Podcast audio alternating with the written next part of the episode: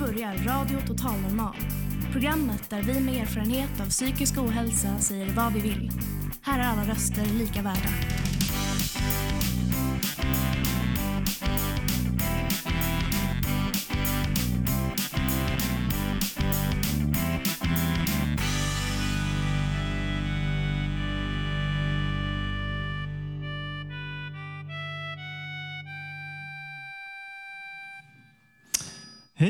Och hjärtligt välkomna till Radio Total Normal, ditt psyke i etern.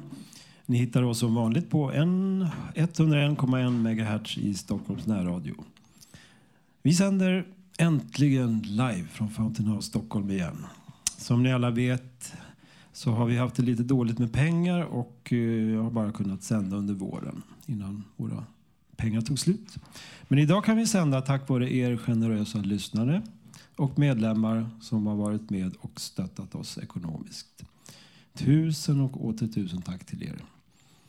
Utan er hade denna sändning inte varit möjlig. Idag är det Världshälsodagen för psykisk hälsa. Temat för i år är suicidprevention. Och med oss, och med oss idag har vi bland annat Suicide Zero som ska berätta om kampanjen Stör döden. Och så kommer Järnkoll och ska berätta om en berättargrupp som de har på tisdagar under hösten. Vi uppmärksammar Fountain House eh, som vi sänder ifrån eh, sedan radions begynnelse. Och eh, som ni vet, eh, och som ni som inte vet vad det är får idag chansen att veta. Vi erbjuder även livemusik, poesi och personliga berättelser. Direkt ur hjärtat från oss alla till er alla. Så hjärtinnerligt välkomna ska ni vara till dagens program. Eh, jag eh, som är programledare heter Mikael. Mm. Jag sjöng en sång som var för låg för att förtvina la, la, la. Fångad i mitt elfenbenstorn Ensam, hörde vi Elinor Brolin sjunga. Ja, ensam kan man vara. Verkligen mycket ensam. Jag har varit det. Jag har stått där vid randen av ett slukhål och tänkt att tänk så skönt det skulle vara att få göra slut på allting. Bara hoppa ner. Och det har jag gjort. Försökt i alla fall. Jag lyckades kravla mig upp igen. Jag har försökt och tänkt på det många gånger. Att göra det igen på allvar. Men nu är jag här på Fountain House. Det har kanske räddat livet på mig i alla fall.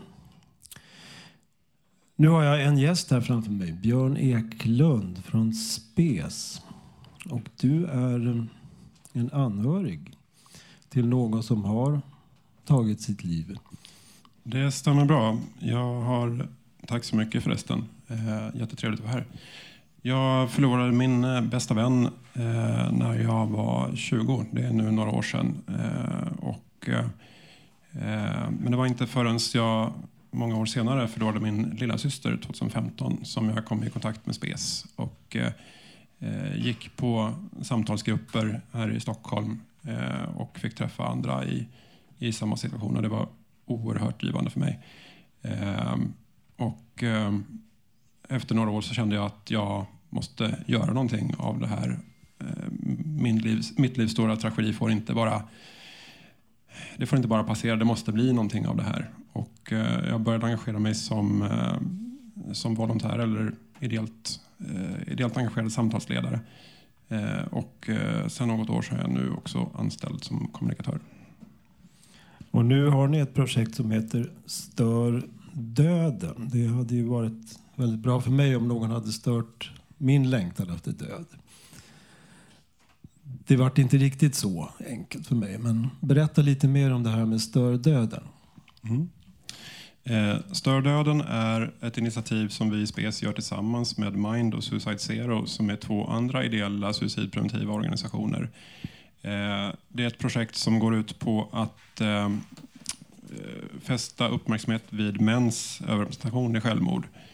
För det upplevde vi alla tre var ganska otrampad mark. Det var väldigt okänt Eh, när vi gick in i vårt första projektår för ett år sedan. Vi kan ju få frågor när vi är ute och föreläser och liknande. Är det inte mest unga tjejer som tar sina liv? Eh, och det där är en seglivad myt. Så eh, vi ville ja, vad ska jag säga, punktera den eh, bubblan lite grann eh, och etablera den här eh, att det faktiskt är tusen pojkar och män som tar sina liv i Sverige varje år. Att det är lite drygt 70 procent män som eh, står för våra självmord i Sverige. Eh, men vi vill också tala om vad man kan göra som anhörig, vän eller kollega om man misstänker att någon mår dåligt. Vad kan man göra? Ja, eh, framförallt så ska man vara uppmärksam. Vi har gjort det lite enkelt för oss. Vi eh, pratar om varningstecken i kampanjen eh, som vi har delat upp i eh, beteendeförändringar och eh, livshändelser. Eh, en beteendeförändring kan exempelvis vara att man isolerar sig, att man eh, upphör med sina intressen eh, eller att man visar upp en mer frånvarande sida eller en mer aggressiv sida eller att man dricker mer alkohol. En livshändelse kan vara exempelvis att man förlorar jobbet eller att en anhörig går bort eller blir sjuk eller att man själv får ett sjukdomsbesked. Eller att man gör en ekonomisk förlust. Och eh, som vän eller kollega eh, eller annan närstående så eh, tycker vi att det här är den typen av signaler som man har chans att eh, att uppmärksamma. Eh, och då kan det vara värt att, att inleda ett samtal kring det. Jag, jag hörde att er son var sjuk. Eh, kan vi ta en promenad och prata om det? Om man nu vill veta lite mer om det här, var ska man leta någonstans då? På nätet antar jag att det finns en del. Precis. Eh, vi har ju, kampanjen är ju dels en film som vi sprider mycket på eh, sociala medier med start idag. Eh, men det finns också en landningssida som är stördöden.se där man kan läsa mer om eh, hur man kan eh, agera som, eh, som anhörig eller närstående. Det är intressant, men jag skulle vilja veta lite mer. Du sa tusen personer om året som tar sitt liv, eller kanske fler ändå. Ja, tusen pojkar och män pratar mm. vi om i mm. kampanjen. Eh, och, det är, eh, det är ungefär, man, man, löper ungefär dubbelt så hög risk eh, att ta sitt liv om man är född man. Så att säga. Så att, eh, lite drygt 1500 personer om året brukar man tala om. Hur många funderar allvarligt på det? Vet du det? Ja, eh, där gör faktiskt Folkhälsomyndigheten en, eh, en enkätstudie årligen, eller jag tror att det är vartannat år.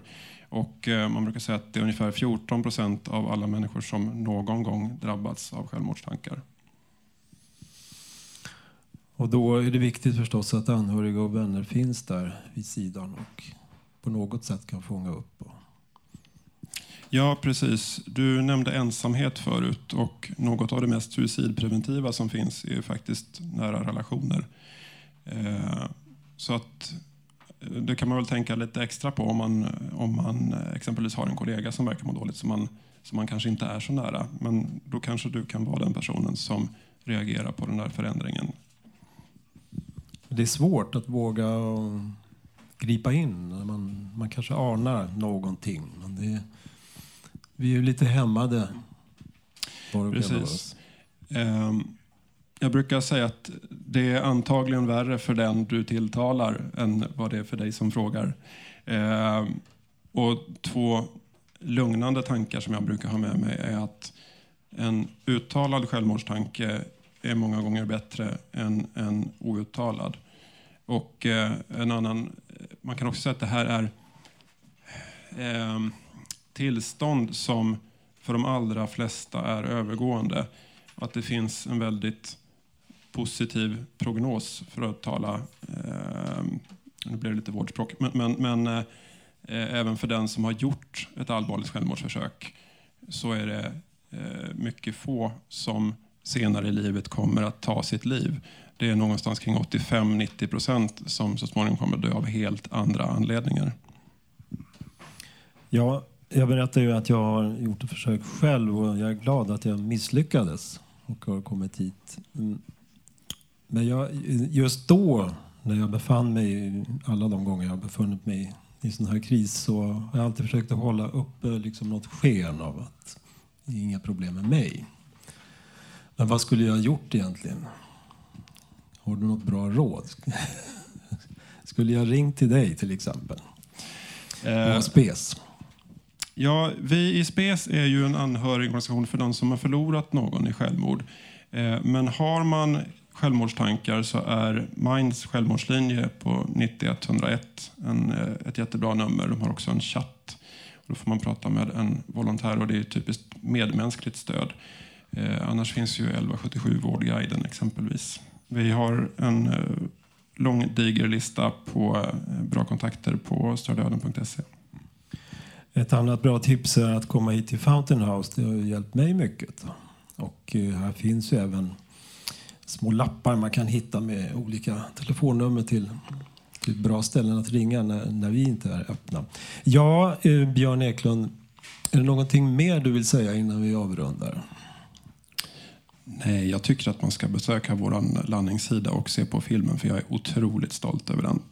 Vi hade fantastiskt duktiga skådespelare och ett eh, väldigt bra filmteam som var väldigt lyhörda för allting vi hade att säga. Eh, jag tycker att det blev en väldigt stark film och den är också lite eh, mer pedagogisk än den film vi gjorde förra året. Förra året handlade det som sagt mest om att etablera den här sanningen om de här tusen pojkar och män. Eh, I år vill vi gå in lite mer på hur man kan störa döden. Vi stör döden, tycker jag. Mm. Tack så mycket, Björn Eklund från Spes. Tack för att jag fick komma.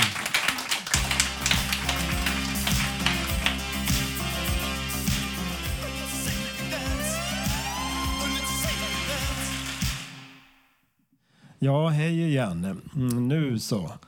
Nu smäller det till för här är två av mina kollegor, Robert Naverstam och Anders Rudström. Eh, Anders sitter med gitarren, är beredd och Robert ska säga någonting nu. Varsågod. Ja, jag ska prata lite grann eh, tankar om kroppsminnen, hur det känns att vara förföljd av sin litenhet och sin otillräcklighet under ett, under ett helt liv, eller som det blir. Kroppsminnen.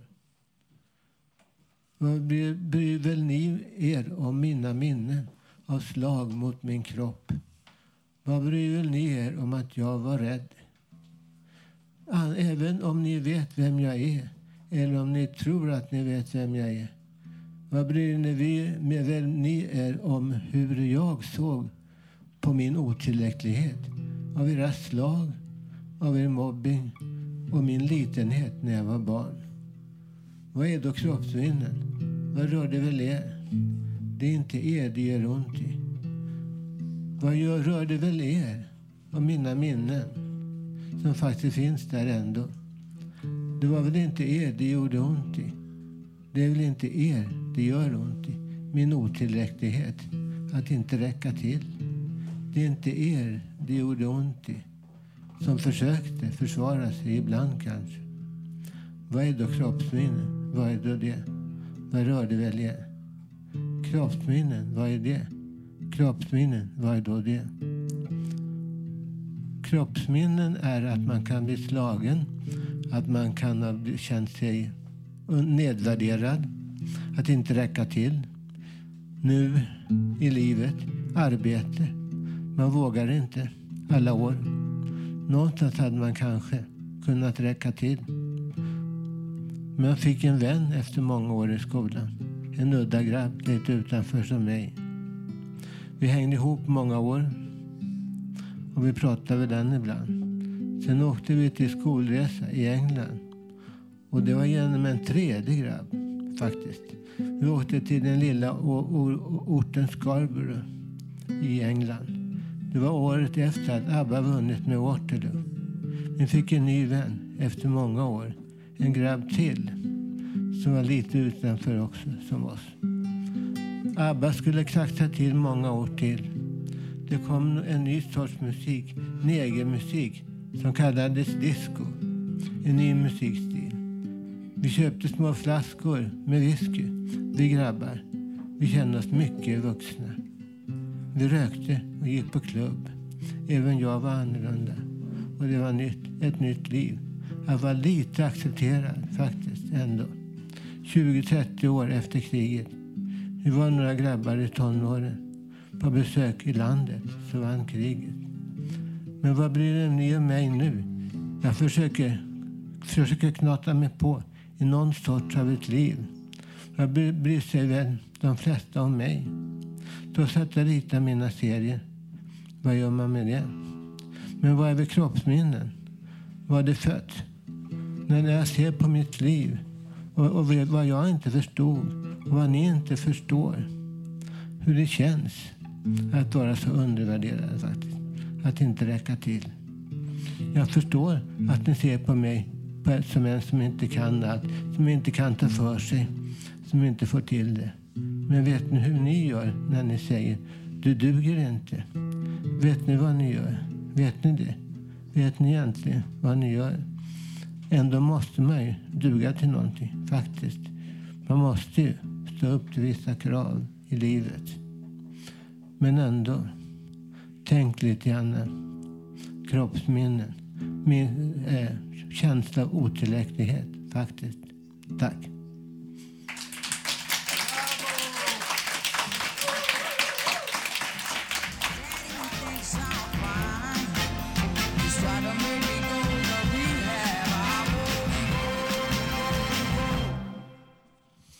Hej igen. Och hej Emma Larsson. Hallå. Du står här redo med din gitarr och eh, det är så att du mejlade in till oss eh, och, ville spela här i vår radio. Hur kom det sig egentligen? Jo, um, jag hörde talas om det här programmet via en visartist som heter Jenny Onsenius som hade varit här och spelat för uh, några år sedan. Uh, så läste jag lite om det och tyckte att det lät väldigt, uh, väldigt bra och klokt och fantastiskt initiativ. Um, och jag skriver en del om psykisk ohälsa. Um, så jag tänkte att det vore ju perfekt och jättekul att få vara med.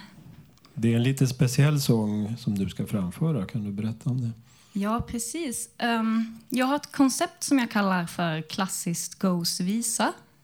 som innebär att jag arrangerar om klassiska stordåd av Bach och gänget till sång och gitarr och sen skriver jag text till. Så den här låten är komponerad av Tchaikovsky um, och det är en ballett ur Svansjön. Um, och så är det jag som har skrivit texten. Du har ju själv dansat ballett, berättade du för mig. Ja. Jo, jag hörde lite, tjuvlyssnade lite här innan. Det, du sjunger och spelar helt fantastiskt. Och nu ska vi få höra det. Åh, vad fint. Emma Larsson. Tack.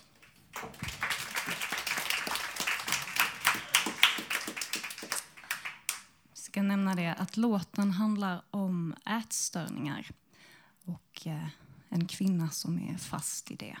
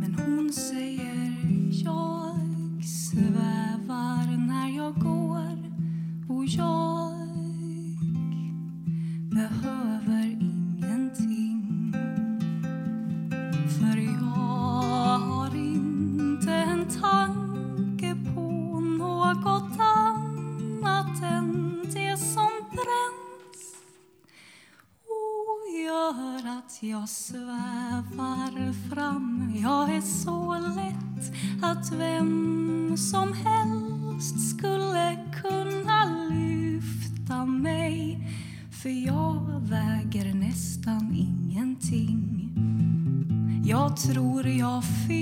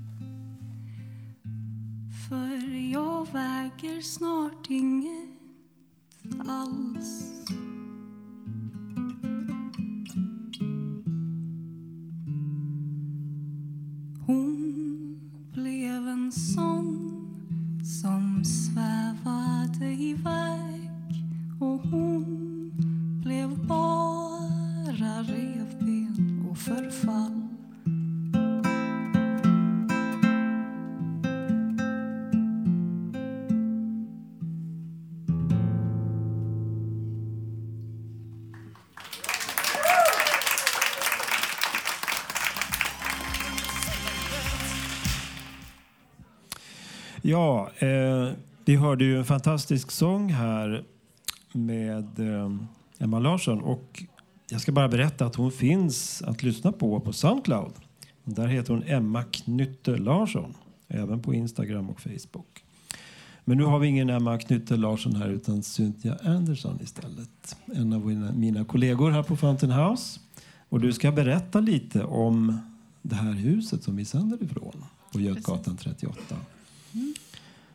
Varsågod. Tack.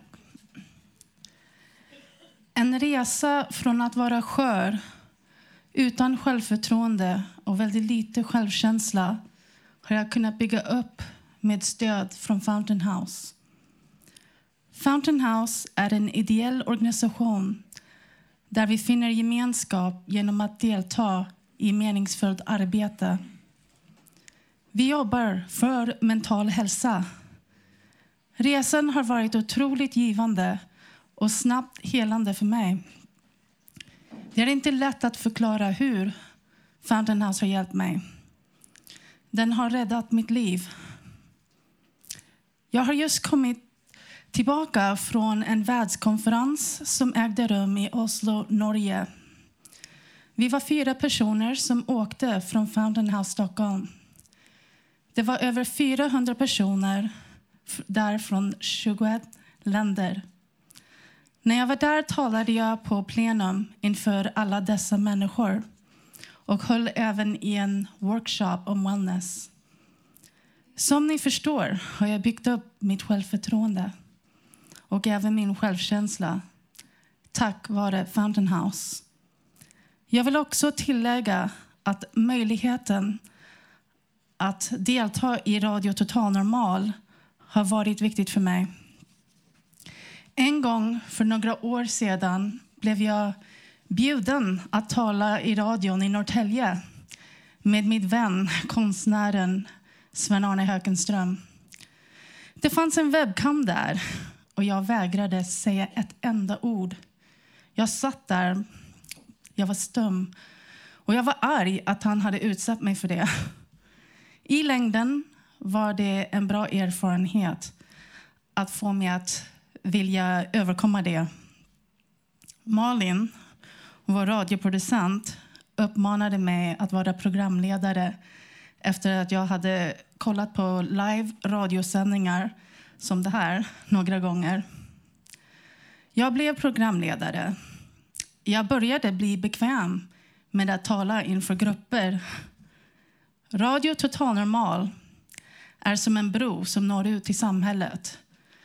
Och Det har verkligen styrkt mitt självförtroende. Och radion sänds här, från matsalen på Fountain House Stockholm. Fountain House Stockholm är en av cirka 300 klubbhus, eller fontänhus som vi kallar dem i Sverige spridda i över 34 länder. Fountain House har fått The Hilton Humanitarian Prize. Vi har många som bryr, som bryr oss. Det är många, vi är många som bryr oss.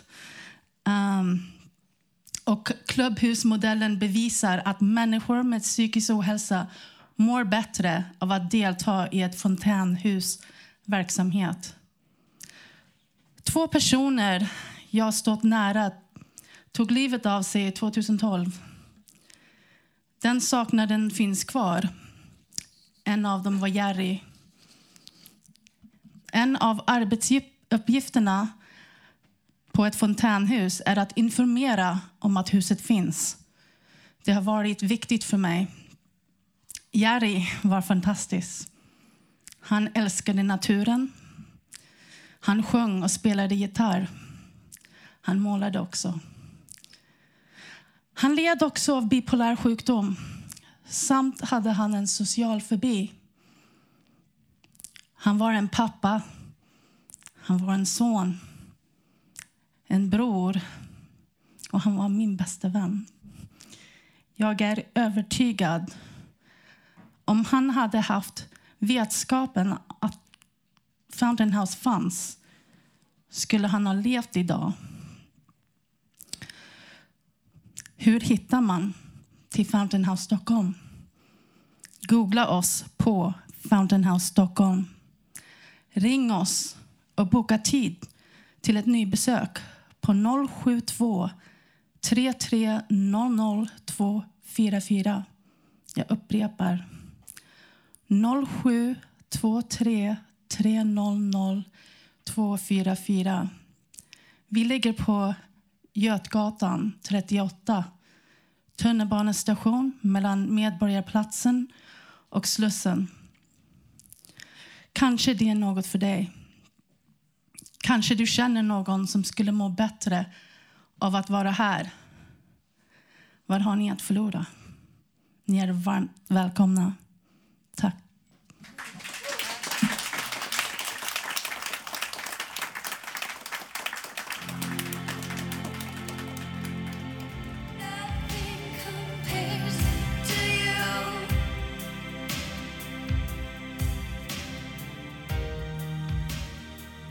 Vet du vad du gör? Jo, du lyssnar på Radio Total Normal. Ja, välkomna tillbaka nu efter en eh, välbehövlig fikapaus. Nu står här min kollega Eva och hon har bjudit hit en gäst som heter Lo. Ifrån eh, Järnkoll tror jag att du kommer ifrån. Så varsågod Eva och prata lite med Lo nu. Tackar. Eh, ja, nu har jag Lo Renlund som är regional samordnare på Järnkoll här bredvid mig. Hej. Hej och välkommen. Tack. Eh, kan du först lite kort beskriva vad Järnkoll är för någonting? Ja, att Hjärnkoll arbetar för att motverka fördomar och sprida kunskap om psykisk ohälsa med hjälp av den egna berättelsen. Så vi har runt i landet då kanske 400 personer som har egen erfarenhet och ute och föreläser om på skolor, arbetsplatser, eh, myndigheter, psykiatrin och liknande. Jättebra. Eh, jag måste bara få höra, vad är det med din röst? Jag har en neurologisk sjukdom som heter dystoni som påverkar just trösten är en spasmodisk dysfoni som gör att den blir skakig. Så jag hoppas det hörs när jag pratar. Mm, tack. eh, nu under hösten så har ni ett projekt som heter Livsberättelser som pågår tio tisdagskvällar och började nu i tisdags. Den var jag på. Eh, kan du berätta lite mer om det? Just det, under tio tisdagskvällar med start klockan 18 så är vi i Sankt Paul. Det är kyrkan på Mariatorget, nummer 10 på eh, Mariatorget. Det är ett samarbete med Stockholms Stadsmission. Okej. Eh, vad händer under kvällen? Ja, det första som händer är att det är några musiker som spelar. Sen är det en person som har egen erfarenhet av psykisk ohälsa som berättar om det. Vi har ett samtal från scen. Så nu i tisdags var det Henrik som har haft mycket psykoser och schizofren diagnos som berättade om det på temat ensamhet. Och sen efter den här personen har pratat, då har vi delning i publiken så att alla som är där får möjlighet att prata om de känslor och tankar som har växt upp om temat. Det låter jättespännande. Eh, vilka är det som kommer och vilka är det ni vill ska komma? Vi vill att ni ska komma. Alla som lyssnar på det här är jättevälkomna. Sen hoppas vi också att politiker, beslutsfattare, eh, alla möjliga som är berörda av psykisk ohälsa, det vill säga du och jag och alla runt omkring oss, ska komma. Eh, och de som kan komma, det är de som har gjort en anmälan då, som vill komma? Precis. Man måste anmäla sig på sidan Simple Sign Up. Och det finns på järnkollstockholm.se finns en länk. Ni har också uppsatt här i fontänhuset på Götgatan. Eh, Det finns på Facebook och lite varstans. Stockholms stadsmission har också information. Ja, just det. Eh, hur kom ni på idén?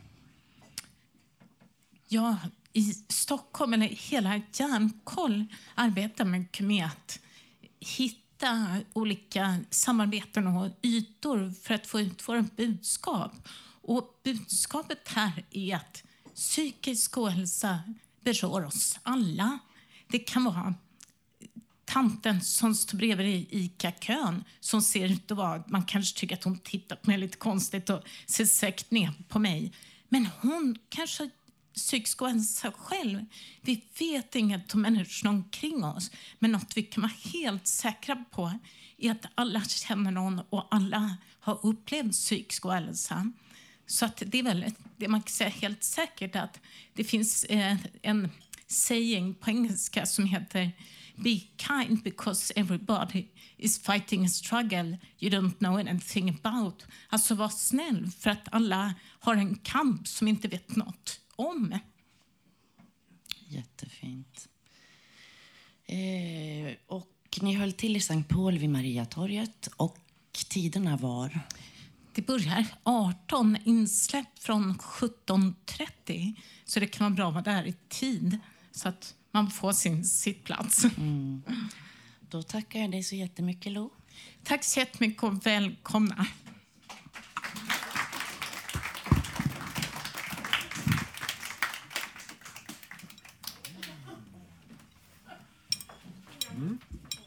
Ja, tack så mycket Eva och Lo. Det var jätteintressant att höra. Det vore kul att komma dit någon gång. Eh, ja, nu mina kära vänner och lyssnare. Här kommer Lilian Enbring. Du har ställt dig vid podiet och ska berätta om någonting. Vad kan det vara? Ja, bara lite egna tankar kring det här temat med ensamhet och självmord. Eh, ensamhet det kan ju vara både en vän och en fiende. Jag har levt med mycket ensamhet i mitt liv. Det började med att jag var enda barnet i en dysfunktionell familj där för det mesta rådde en sån här plågsam tystnad som var liksom full av krav och skuld och straff. Jag vande mig vid att klara mig själv och stänga in mig bakom min dörr. Och Det var mitt sätt att överleva. När jag sen växte upp så fortsatte jag att isolera mig när jag inte mådde bra. Men den ensamheten var inte av godo. I isoleringen så växte både ångest och depression. Och min värld krympte och blev mindre och mindre och handlade till slut om att bara ta mig igenom dagarna. Att i det läget gå ut och umgås med andra, det blev bara svårare och svårare. Jag hade inget att komma med. Jag hade svårt att tro att någon skulle tycka om mig eller skulle vilja vara med mig. Sådana här negativa tankar de frodas väldigt bra i ensamheten. Mörkret blir liksom mörkare och utan förankring hos vänner och bekanta kan livstråden bli väldigt skör.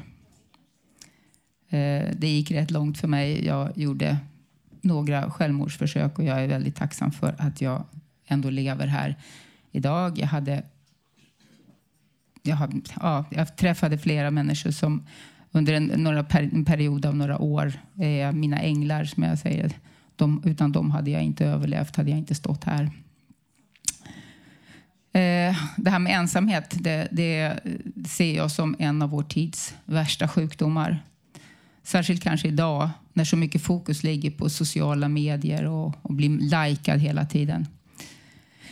Och när självförtroendet är i botten är det ändå skönt att det finns en plats som Fountain House att gå till. En plats dit jag är välkommen oavsett hur jag mår. De som är där har förståelse för att jag kan ha dåliga dagar, liksom ha bra dagar också. Jag får något annat än mig själv att tänka på och jag kan bidra i verksamheten och jag blir uppskattad för det.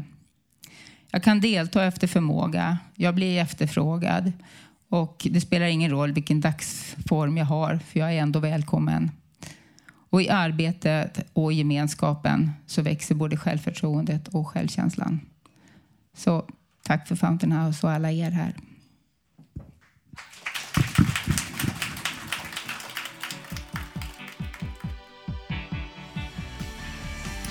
Ja, nu mina vänner, nu sitter Elisabeth Samuelsson här.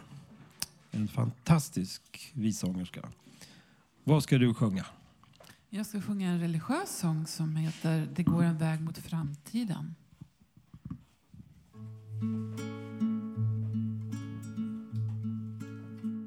Det går en väg mot framtiden Det hörs en sång från himmelen Där går ett folk från nöd och strid från lidande till evig frid.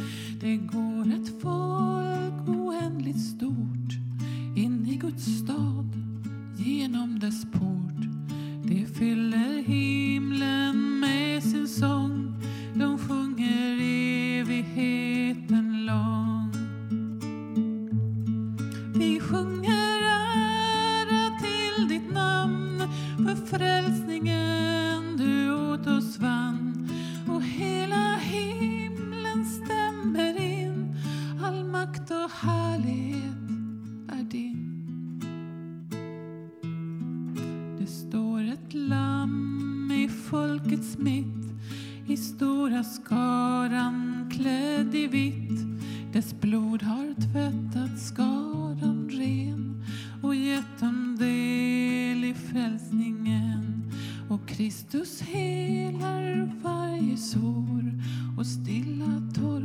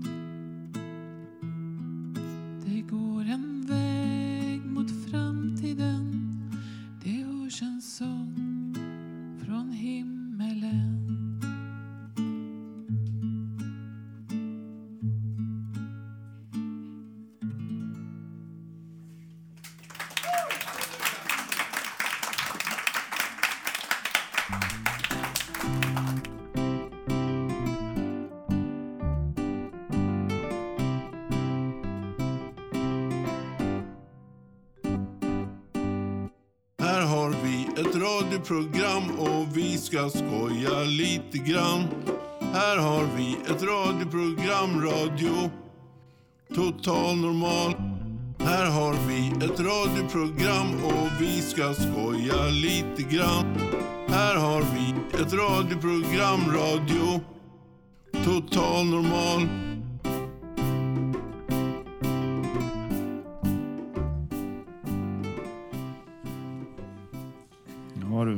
Från Elisabeth Samuelsson till Stefan Persson. Ytterligheterna möts här på i Radio Total Normal.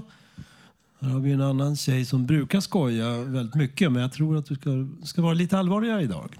Eh, Agneta Källström. Välkommen hit. Tack så mycket. Hörs jag? Jag ska läsa en dikt som jag har skrivit själv som har legat många år i byrålådan. Ångest. Det finns ett hål i tomheten. Där droppar vatten från tak till golv. Där rinner vatten ner för väggarna. Det finns ett hål i ingenting som allting snurrar runt omkring. Där har jag fastnat. Tack.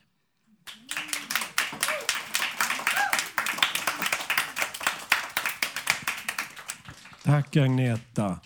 Nu, Lars, kom upp här på scenen. Lars det är en stadig kille som tar sig framåt här och du ska berätta lite om vad Fountain House har betytt för dig. Ja, hej. Jag vill väldigt gärna tacka Fountain House för, som har betytt otroligt mycket för mig. Jag kom hit som medlem för drygt tre år sedan. Då kom jag från ett liv med missbruk, hemlöshet, självmordsförsök och väldigt mörk och ensam plats. Som sagt var, när man är ensam så är livet väldigt mycket tyngre. Jag kom hit till Stockholm. Jag har varit ute och rest runt omkring i världen och kom till Stockholm och var helt ensam. Och då få komma in i den här gemenskapen på Fountain House var helt fantastiskt för mig. Och Fountain House hjälpte mig också att få mod att ta vidare kontakt med psykiatrin så jag kunde få en diagnos, vilket jag inte hade haft tidigare. Jag hade väl antagligen självmedicinerat mig själv med droger och alkohol. Så det är otroligt vad Fountain House har gjort. Och även den här radion. Det känns så samt här för mig. Så tack ännu en gång. Fountain och tack radio.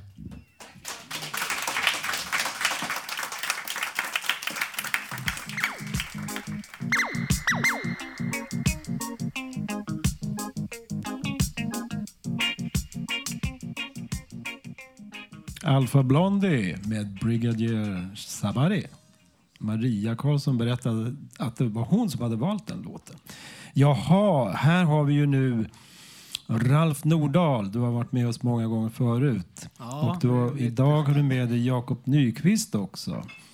Det står här i mitt sändningsschema att det ska vara två elgitarrer och en låda. Är det, heter ni så? Den här gruppen eller? Det är våran rigg. Så det är den här lilla transistorradion. Men det är ett ganska bra namn. Två elgitarrer och en låda. Ja. Det kan ni kalla er.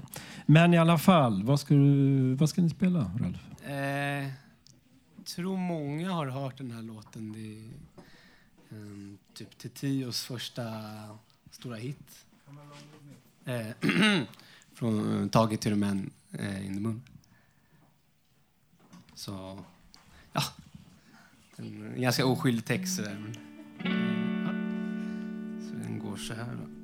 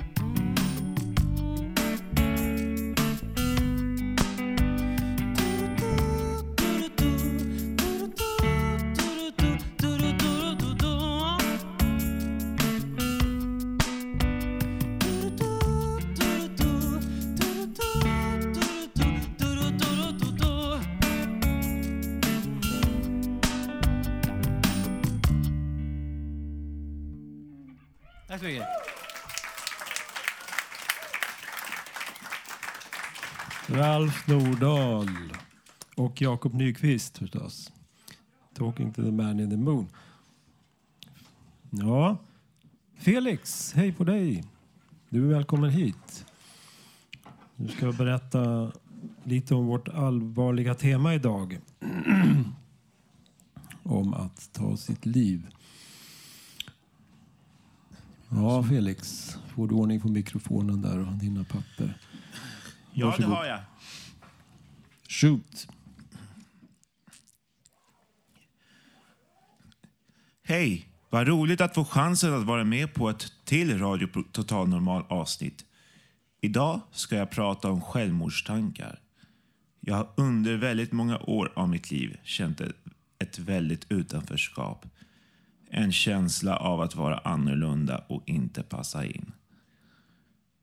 Att inte ha ett kompisliv eller kärleksliv som jag önskar så hett har ibland känts outhärdligt. Varför är det så? Kanske på grund av att jag har en utmaning med att lyssna. Kanske på grund av min autismdiagnos. Människor kanske känner att jag är omognare än vad de är, var och är. Att de tänker att jag är inte hjälpsam nog som skulle behöva hjälpa dem när det behövs. Att de känner att jag inte är lätt att eh, prata med. Att jag har samt har haft större utmaningar med att bekräfta andra. att jag har svårigheter med koncentrationen. Att jag funkar på ett annat sätt än dem. Att jag har svårare med ögonkontakten och ser mig inte som någon som klarar av att, av att ta hand om dem. Eller folk. Under dessa omständigheter har jag känt mig fantastiskt utanför och mått väldigt dåligt över det. Jag känner på mig att människor ser det som att jag ska vara lycklig utifrån, utifrån andras uppfattningar om hur jag ska leva mitt liv istället för att sätta sig in i hur jag har det. Tänker de att om de själva hade varit i min situation hade de inte känt sådana känslor som jag gör. Människor tar inte hänsyn till min erfarenhet och att jag känner som jag gör. Jag känner mig omyndighetsförklarad och totalt missförstådd. Det som utlöser själva självmordstanken är oftast händelser som spär ytterligare på min grundkänsla i livet.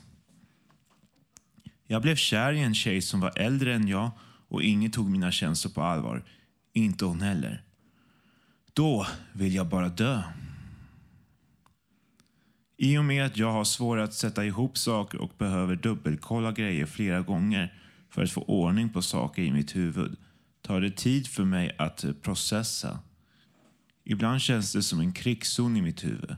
Det är värsta röran och jag har svårt att få ett sammanhang i livet. Det känns som en fantastisk tröst för mig att upprepa saker för att bekräfta mig själv och för att bekräfta att jag har förstått världen och människorna på rätt sätt. Och det är så jag får min krigszon att försvinna, att lugna ner sig. När jag försöker att prata med folk runt omkring kan de bli maximalt uttröttade på mitt sätt att vara. Och folk kan uppfatta det som jobbigt att jag upprepar och de känner att mina samtalsämnen blir för mycket när jag ställer samma typ av frågor flera gånger. Det gör det svårare för mig att kunna ta mig tid att processa saker eller trösta mig själv samt tro på mig själv. Då återkommer krigsungen gång på gång på gång igen.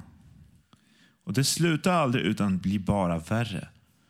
Jag känner mig enormt ledsen att folk vägrar att prata med mig om saker som jag känner att jag behöver få bekräftelse på eller behöver prata om.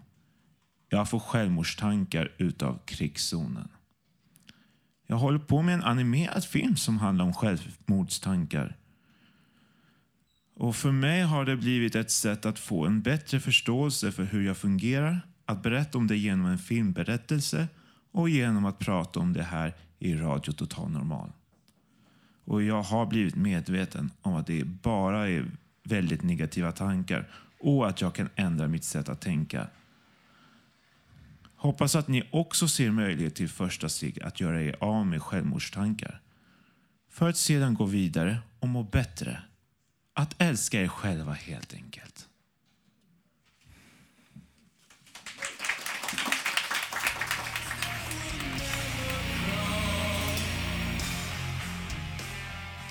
Ja, Cybrid spelade här The Next Day Will Never Come och innan dess hörde vi Felix Svan som berättade. Nu står Maria Karlsson här bredvid mig. Hej. Välkommen hit. Du ska Tack. läsa en dikt. Ja, jag ska läsa en liten dikt eh, ur min pappas diktsamling Karl Rune Karlsson som jag läst många gånger tidigare.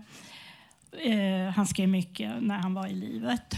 Och nu är vi inne i oktober och den här dikten heter just Oktober. Och den börjar så här.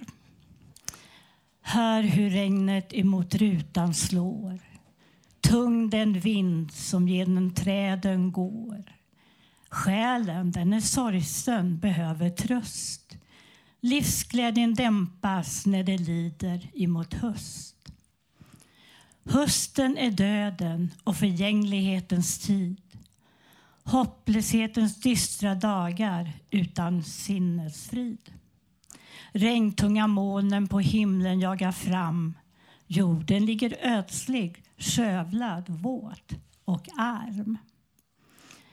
Sommarens fåglar för länge sedan dragit emot söder, alla blommor vissat ner.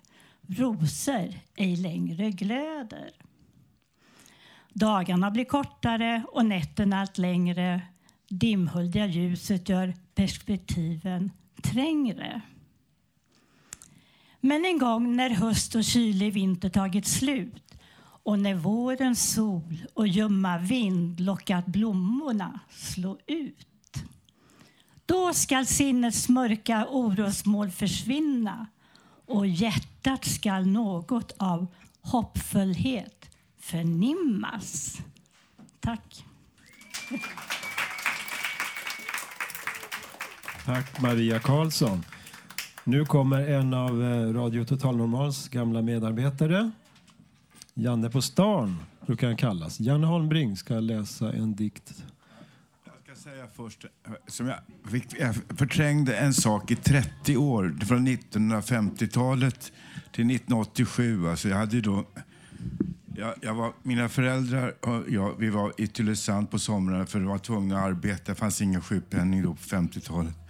Eller eh, eh, semesterersättning. Så att, och där råkade jag komma i kontakt med en kille, då, pojke. Och, um, hans, um, jag var uppe där på Tylöhus och hans pappa var ful gubbe då tydligen. Så jag blev våldtagen av en ful gubbe. När jag bara berättar, så det ska inte, man ska inte göra sådana saker mot ett barn, va? eller hur? Nu vet ni det också. Det har förstört mitt liv, allt det där. Och Andra saker också som har hänt mig i min barndom. och Jag kunde inte försvara mig. Men nu ska jag läsa en dikt som jag skrev 1986. Då. Man måste kunna ventilera någon gång i sitt liv. Va? Hopp i nuets ensamhet om ett verkligt liv. Ett liv som min dröm kan andas på är allt jag hoppas på. I verklighetens spegel som i en dröm. Ensamhetens tomhetshav. Själens frusna hjärta, isrödhets längtan bort. En sommarmorgon klar och ljus. Solen, havets stilla sus. Skuggor bakom ljusen falna. Leker ta fatt. Måsen seglar stolt i skyn. Blommor dofta, lärkan drillar. Svalan glider tankfullt förbi. Näktergalen med sin melodi besjunger livets glädje. Klagande förs vi bort. En gång var min sommar ett enda stort äventyr. En gång gladdes jag som ett barn åt dess heliga hemlighet. Jag vill ingenting veta, för jag får inget svar. Låt dess hemlighet vara frågor som saknar svar. Tack.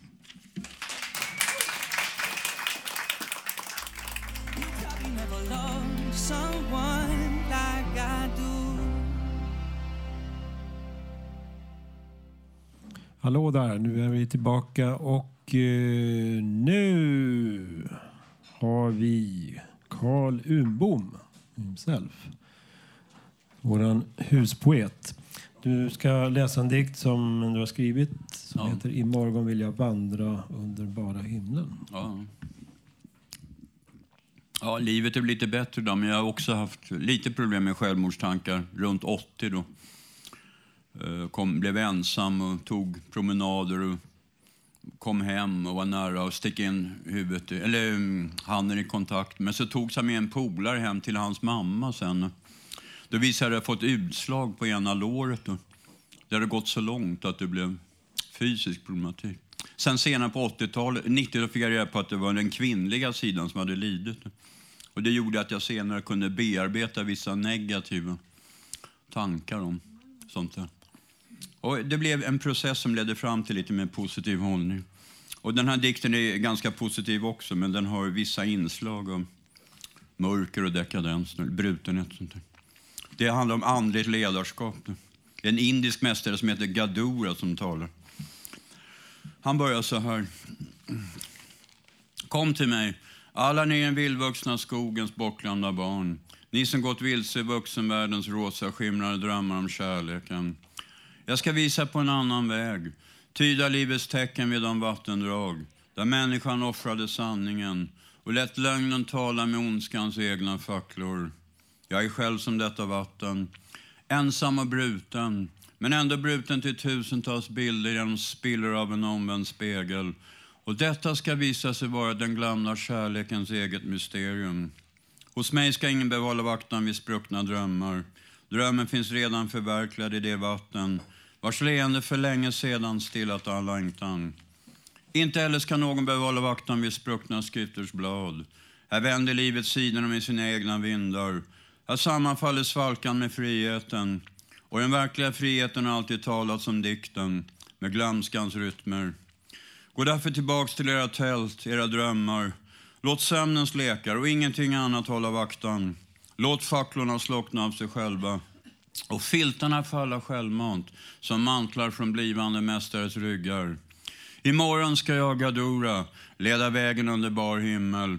Och jag ska börja tidigt, för himlen speglas bäst i morgonklara floder. Jag har alltid sett livet som ett barn, kallat andra sidan stranden för en början, en början av ett annat land. Och långt fram inåt detta land, där solen värmer all sand till den sammet man bara finner i sagan.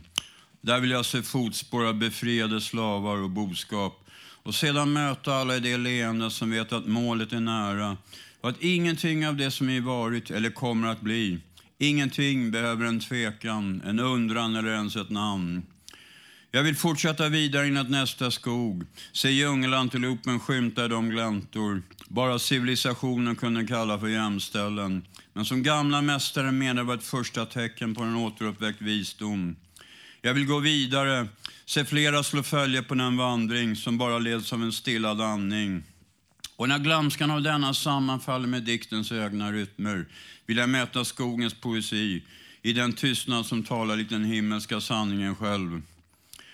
Här ska vi slå läger vid ett annat vatten, det vatten vars visdom är en väntan hos en förväntansfull mor och vars leende i sinom tid ska låta hela mänskligheten se sanningen som en stillhet.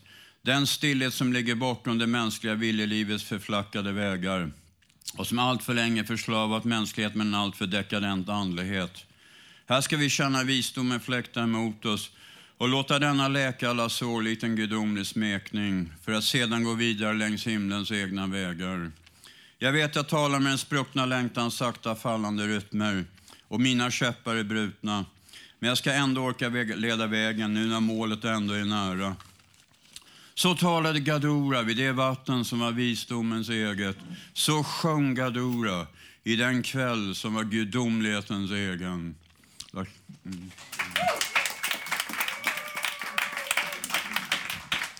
Tack så mycket Carl Unbom. Vi närmar oss slutet nu. Vi har bara ett inslag kvar. Men innan eh, ska jag säga några ord bara. Ifall du som lyssnar behöver prata av dig så finns det flera hjälplinjer. Bland annat Självmordslinjen där någon svarar 24 timmar om dygnet på telefonnummer 90 101 90 101. Nu så, Karl Martin Melander. Du ska avsluta vårt radioprogram idag. Det blir väl inte så dystert som det har varit tror jag, utan lite muntrare. Hoppas det. Hej Karl Martin. Hej. Ska sjunga en, en visa som vi sjöng. En, grupp som gick på Danderyds sjukhus. Det hette Tal och rytm, eller senare musik som livskraft. Gick för Carl Gustav Rydvall. Den heter Hönan och bönan. Det var en gång en höna som grävde efter mask men fann dock blott en böna invid en gammal ask. Hon sprang till sina små. Kom får ni smaka på en riktigt präktig bit? Ja, skynda er nu hit. Då börjar hon fundera. Skall bönan väl förslå? Jag måste skaffa flera. In dina mina små Men hönan var för lat att söka mera mat och plötsligt glatt hon log och själv den bönan tog.